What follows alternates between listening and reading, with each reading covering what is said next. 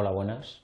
Para finalizar este módulo de aprendizaje vamos a proponer una actividad que deberían realizar los alumnos para ver si han comprendido los conceptos que se han tratado en este módulo y, y practicarlos un poquito.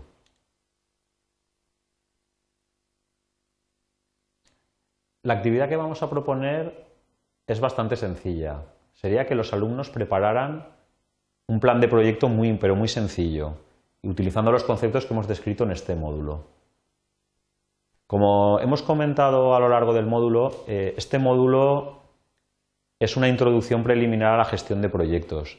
Entonces, no pretendemos que los alumnos hagan una planificación de un proyecto de alta complejidad como los que podrían encontrar en el entorno real, en su vida profesional futura, sino es simplemente un pequeño ejercicio de práctica.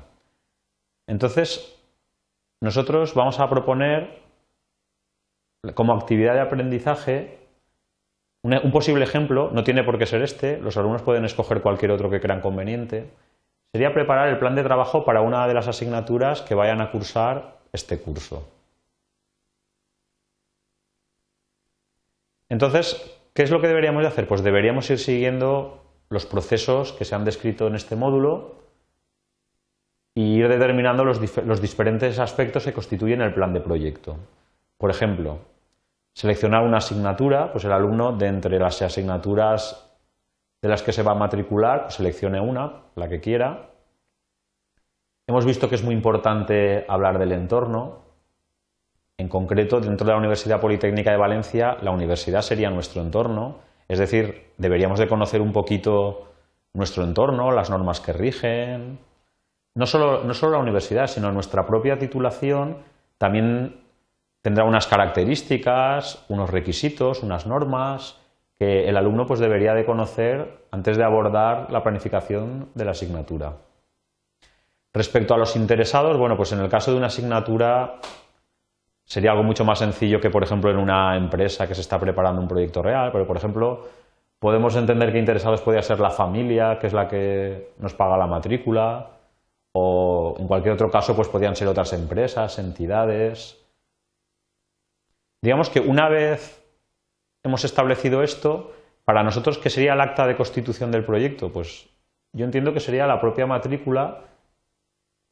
Cuando un alumno se matricula de una asignatura, a partir de ahí, digamos, ha establecido un contrato entre la universidad y él, en el que la universidad se compromete a darle determinada formación y él tiene una serie de requisitos, una serie de trabajos para aprobar esa asignatura.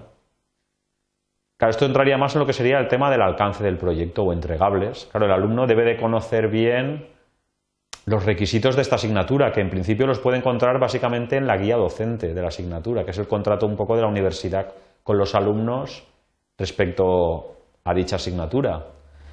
El alumno tiene que establecer los entregables, qué trabajos tiene que entregar, en qué plazos, qué condiciones, qué requisitos tiene esa asignatura.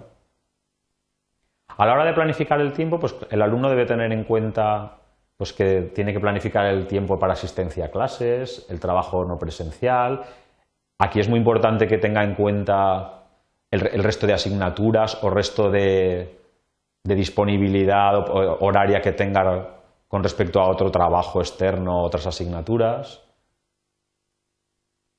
Yo creo que también es un ejercicio muy interesante que hablemos de costos. Entre los costos, en primer lugar, está el, precio de la propia matrícula, el transporte, el material requerido para la asignatura, que pueden ser desde ordenadores a material fungible o lo que sea.